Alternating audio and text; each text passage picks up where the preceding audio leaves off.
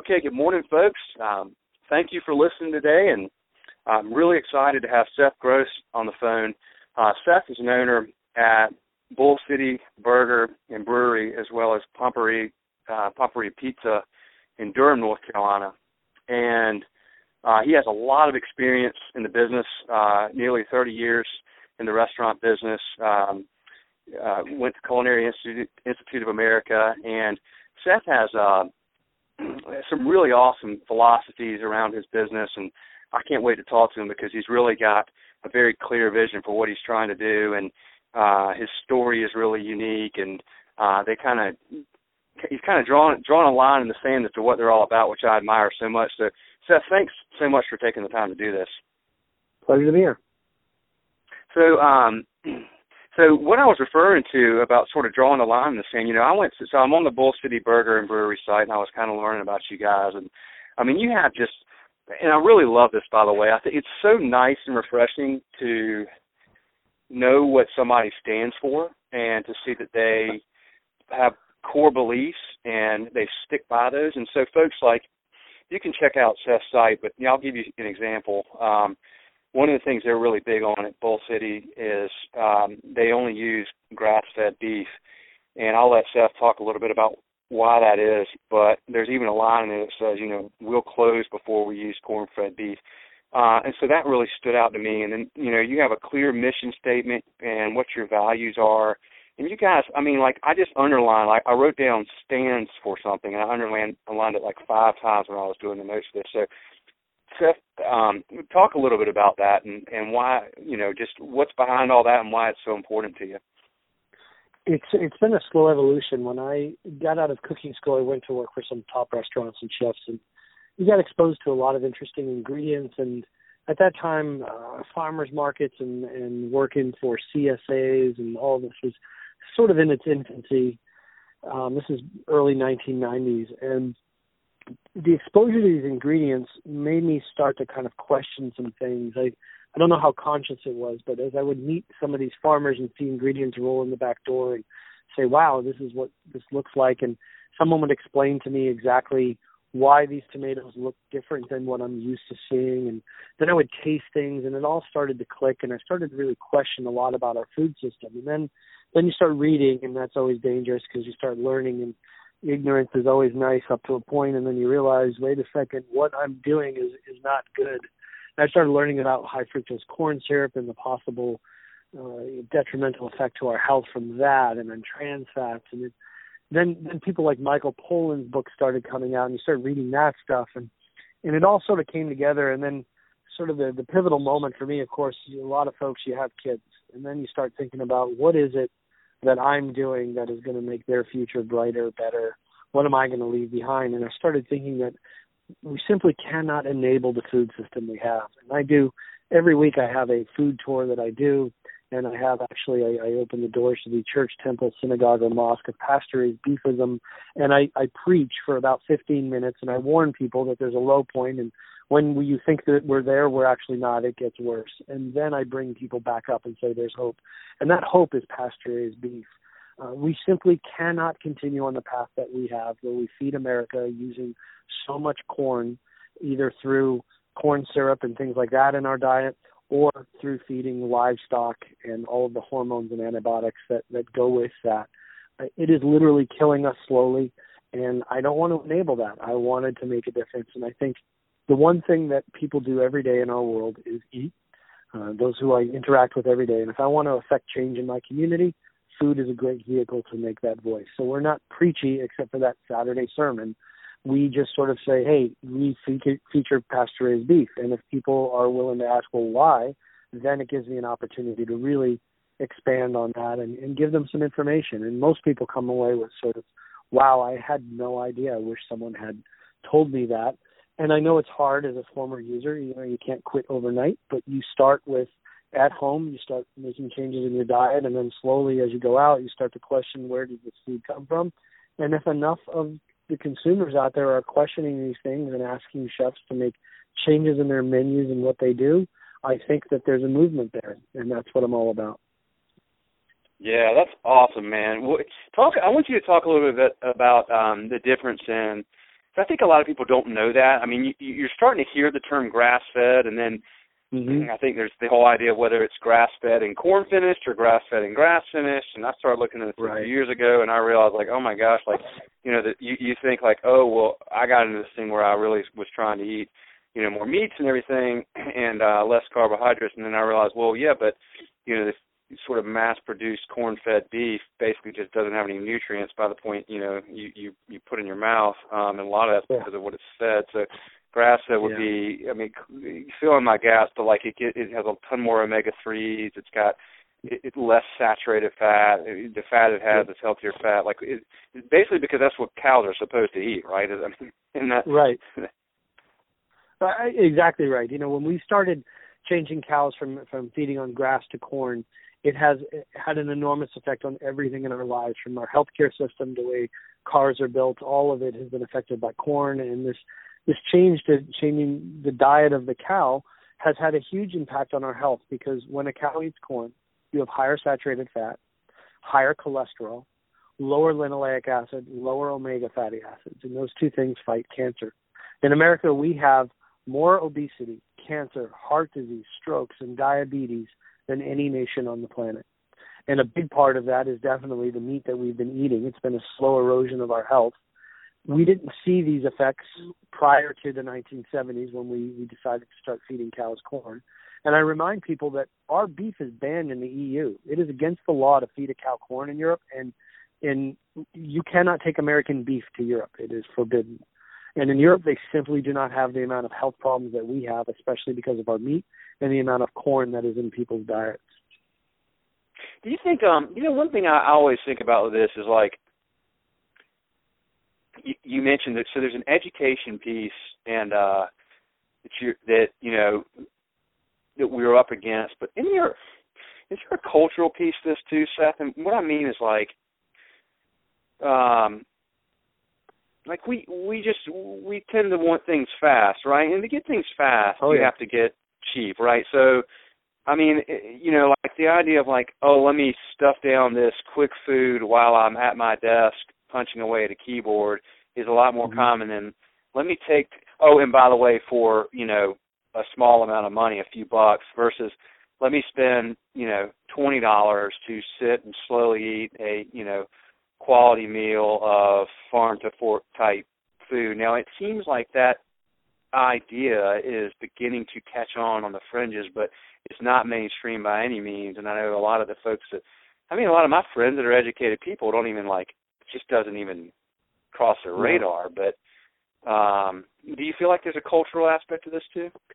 Absolutely, I, I think you're right. It's just for 40 years how we have been raised and what we have done, and it's a it's a paradigm shift for folks to to think about um, you know, at Bull City Burger and Brewery, we're the kind of restaurant that doesn't have tomatoes in January on our burgers. And you know, I've been I've been sent emails praising that and and saying how amazing it is. I can't believe you stand for that. This is so great.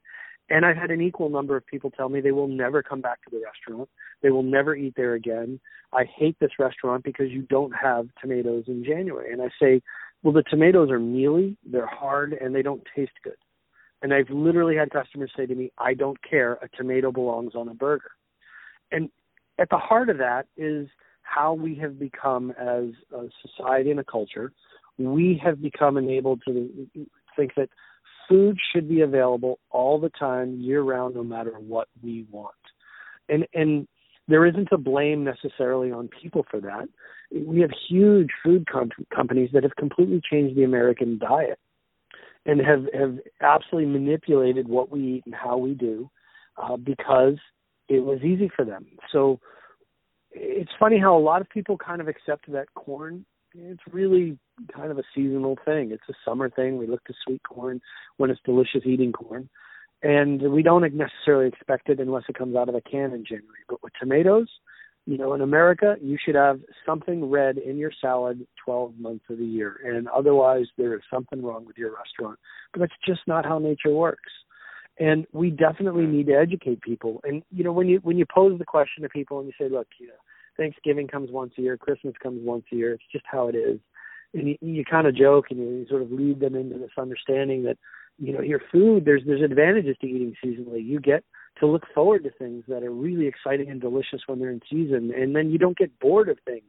You know, when when when strawberries are in season, I gorge on them for about six to eight weeks when they're really delicious and good, and after that, strawberry season is over, and there's something else that's coming around the corner, and you get all excited on that. But strawberries are not something we should be eating year round. And you look at how does that get to the table in January, and it doesn't taste good anyway.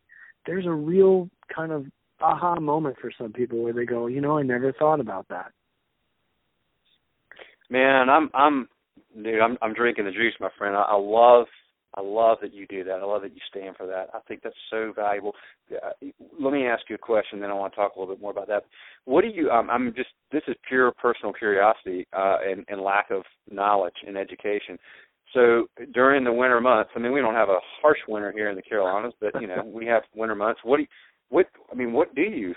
Like what what, what vegetables are, well, it, are it gets hard. You know, at Pompieri Pizza, we uh, we joke that if you like Brussels sprouts, you're gonna love it here in the winter because we do a lot of Brussels sprout pizzas and you know these kind of kale pizzas and things that do well in this colder weather. Um, and that's just how it is. Uh, if you come in in February and you think you're going to see zucchini and tomatoes on a pizza, it just isn't going to happen. We just aren't going to do that. We're trying to work with local farmers. I like that food should be traceable, that you know it's accountable. Where did that come from? Um, yeah. And we used we use different things for to make that point. Uh, you know, at Bull City, it's the tomatoes. Granted, you know, we still have caramelized onions on the menu, but we we simply can't. Um, we simply cannot, you know, just get rid of everything that isn't seasonal, uh, like you know having an onion that isn't available or garlic or something because it isn't local. And we just use tomatoes as a way to communicate that message. But for the most part, on a burger, most of the things that we have are grown locally. I mean, lettuce can be grown in the winter um, in greenhouse, and I'm kind of finicky that way too. Uh, yes, you can get tomatoes that are local in January, except they're grown in a greenhouse using fossil fuels and they don't taste good. And so I just won't support that. Um, but lettuce is something that can grow without fossil fuels in greenhouses. So it's a fine line. You know, it always it strikes to that debate of what is local. You know, you want to open up a can of worms, you start talking about what is local. Uh, I live in Durham. Our restaurants are in Durham. If I buy lettuce in Durham, we would all pretty much agree that's local. If I go a few miles toward Raleigh and we buy lettuce there, is that local? A lot of people would say, yeah, that's that's still pretty local, and then some people would say, well, that's not so local. You know, if we go to Wilmington, is that local? Well, now it's not so local. Well, you know, where do you draw that line? If I want coffee beans, there's no North Carolina coffee beans. You know, we got to go to South America yeah. for coffee. Uh, you right. know, so, so drawing these lines is always a is a crucial thing, and, and at the end of the day, I have to I have to go to sleep at night and think about you know what am I comfortable with and where can I draw those lines. There are some things I simply won't compromise on. You know, like I I will close the restaurant before I'll serve corn-fed beef. There's no there's no gray area for me there. I know the farmers that we get our beef from. I've walked these farms. I, I I've seen them. I've seen the cows. I've you know dined with these farmers at their their table or in our restaurant, and the relationship is solid, and we're all committed to the same movement, and it's really important. Mm, man, that's really cool. And I like the tomato as the example because you're you're you're you're prompting questions. You're prompting uh, an opportunity for education. You're prompting people to say, "I think this is great," which is who you're really, you know, wanting to serve and who you built your restaurant for. You're prompting people to say, "This is BS. I'm not going to eat here. Whatever. A tomato belongs in a burger." Then that person's either not the right customer, or maybe over time they'll start to go, "Hey, wait a minute." Now I'm starting to right. learn. Hey, what that guy's doing is actually really cool. Um, right. So but see, this is, uh, folks, if you're listening, like I always feel like, uh, and we try to do this at Schedulefly too. Is, is I just if you're if you stand for something, you're going to. And correct me where, where you might disagree, Seth, but I mean, my my general philosophy on that is like you're going to attract rabid fans of what you believe in. You will also you also uh, cause people that you know are not don't believe that maybe to turn away but the people you know but people become so much more loyal and so much more vocal uh as fans when they know this is what this guy and his restaurants are about and his team and what they're about And it's not like they're just going there and eating their food and leaving. When they're behind what you're doing, they're going to go, you know, where like they say like, you know, somebody has a bad experience, will tell ten people or whatever, and somebody has a good experience, will tell one. I think if you stand for something, you really believe in something like you do. I think somebody that believes that will go tell a hundred people, you know, what you're doing because they believe so much and are so behind. So it, it's this weird thing where it, it actually not only does it make you sleep at night, but it's it's really good for your business uh, long term. Don't, so. don't you yeah, agree? Absolutely, I, I agree. You know, the you can't be everything to everybody. Uh, there are restaurants that try to do that, and if you try to do that, good luck. I mean, that's that's a tough road to go, but you end up having to cut corners and compromise because simply trying to please everybody is is just a, a losing proposition to me. And those are those menus where you know, typically a diner or something like that I, I go to, and you you sort of you know it's a 17 page plastic thing that you flip through and they serve breakfast all day lunch all day dinner all day and you you got to wonder just how fresh is it if they're serving omelets and meatloaf and spaghetti and pancakes and all of these things. When you come to our restaurants you know I, I like to joke with people if you came for burgers you're going to be really happy because we do burgers we do veggie burgers hot dogs and beer and that's what we do. And if you came for for chicken wings and Chinese food and spaghetti, you're going to be really disappointed. But if you like burgers, we make 28 different toppings. We make everything in house. I mean, the hot sauce, we make the Worcestershire sauce, sriracha, the mayonnaise, the mustard, the barbecue, everything but the ketchup is literally made in the restaurant.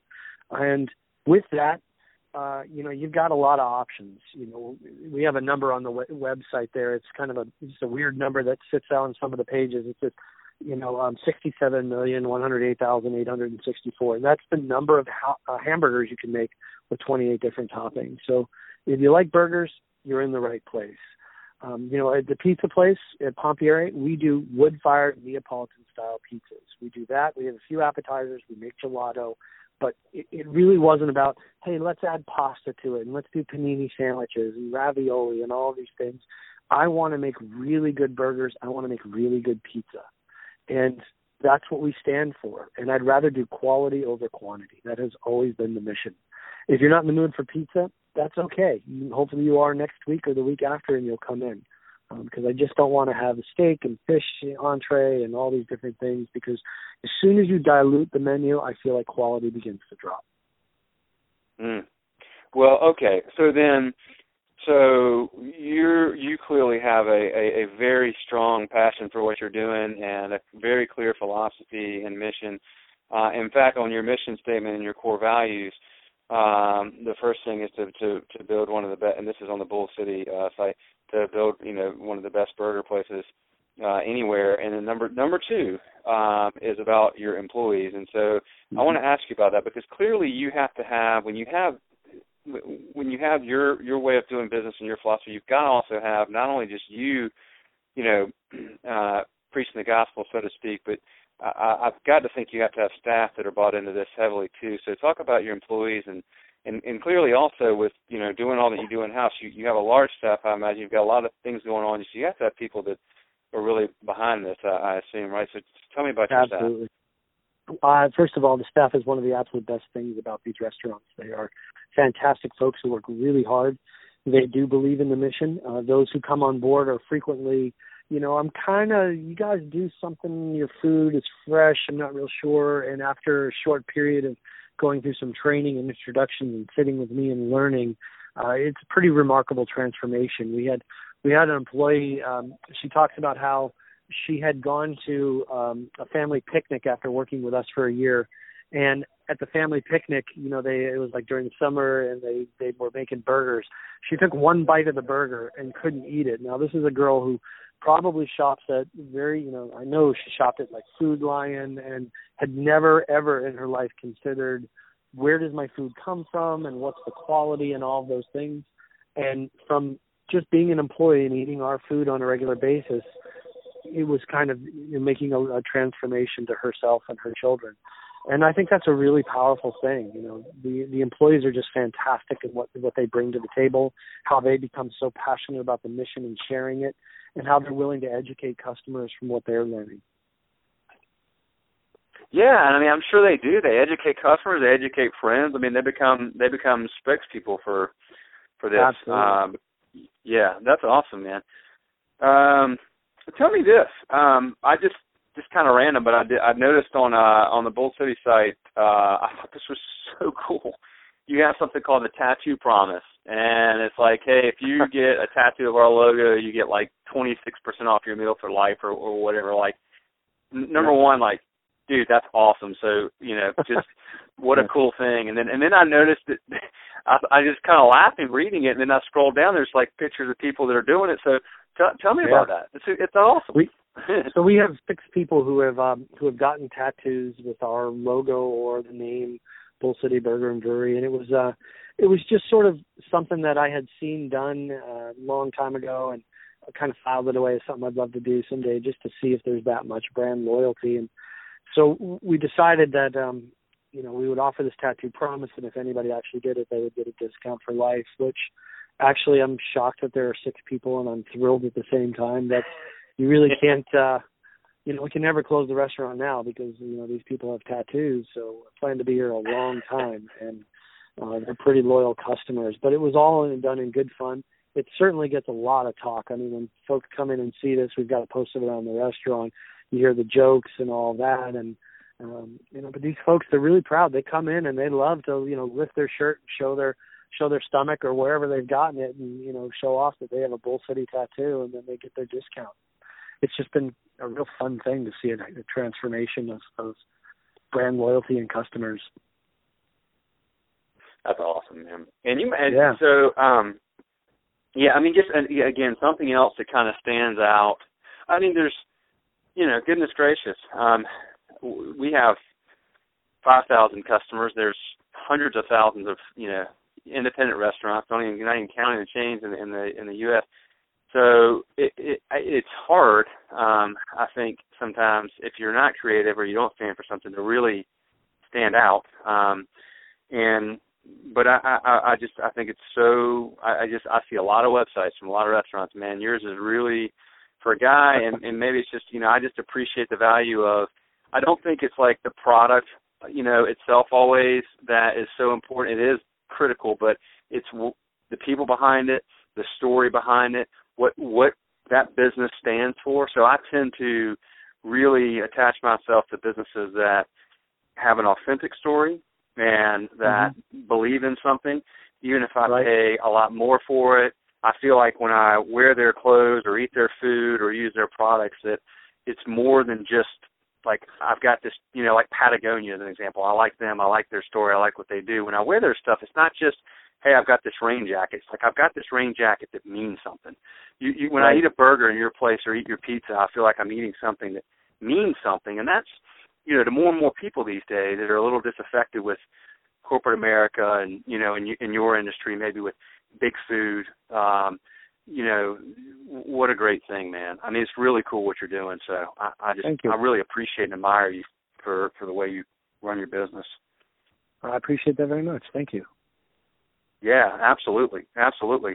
Um, so you've had um, just, I mean, this is almost really something I probably should have asked you about earlier on, but uh, I am curious. So you, you you've had um, 27 years or so in the business, and but you had a microbiology degree from University of yeah. Florida, and then you went to uh, Culinary Institute of America. So just uh, you know, give me a short summary of just your your career path because I know you obviously you started out probably cooking and then you know now you own two places. Have you owned other restaurants or you know how did you get where you are today? Uh, yeah, the the quick story is that I was cooking my way through uh, high school and um, you know I remember coming home my senior year and I was supposed to go to college. I said to my parents, you know what, I want to be a chef. I had been a chef took me under his wing, and I said, "This is really great." I was, you know, enamored by the life and the joking and the, the banter of the kitchen and the hard work. And you know, their response was, "No way in hell are you going to spend the rest of your life working in kitchens, slaving away in the heat. You are going to college." So, to make them happy, I went to college. I got a microbiology degree, and when I graduated, I had two applications: one to med school and one to the CIA. I didn't tell my parents about the CIA, and I figured I'll I'll send it in, and if I get in, then I'll make a decision. I still had time to submit my med- medical application. Well, two weeks literally to the day that I graduated from the University of Florida, I started at the CIA in Hyde Park, and never really looked back. And I never thought I'd use my microbiology degree, but then I was cooking for a while, and one day um, I, I used to hang out and drink beer at a a little brew pub in Chicago called Goose Island Brewery, and I got to know Greg Hall, who was uh, the, the the head brewer and the part owner. His dad owned it, and we used to talk a lot. He's a real foodie, and he would ask me about sauces and, and pairing beer with food and wine with food. And just one day he said to me, "You know what? You have a great, great background that would be perfect for becoming a brewer. My sister's leaving. Do you want to learn to brew beer?" And I was I was not very smart. I was still young and kind of dumb, but I was smart enough to know that everybody seemed to want this job, so I should take it. And I can always go back to cooking. And I didn't really, I'd never homebrewed or anything but he took me in and uh, taught me so much of what I know today. I'm very appreciative and allowed me to go from there to becoming a sommelier. And I've traveled the world with wine, and then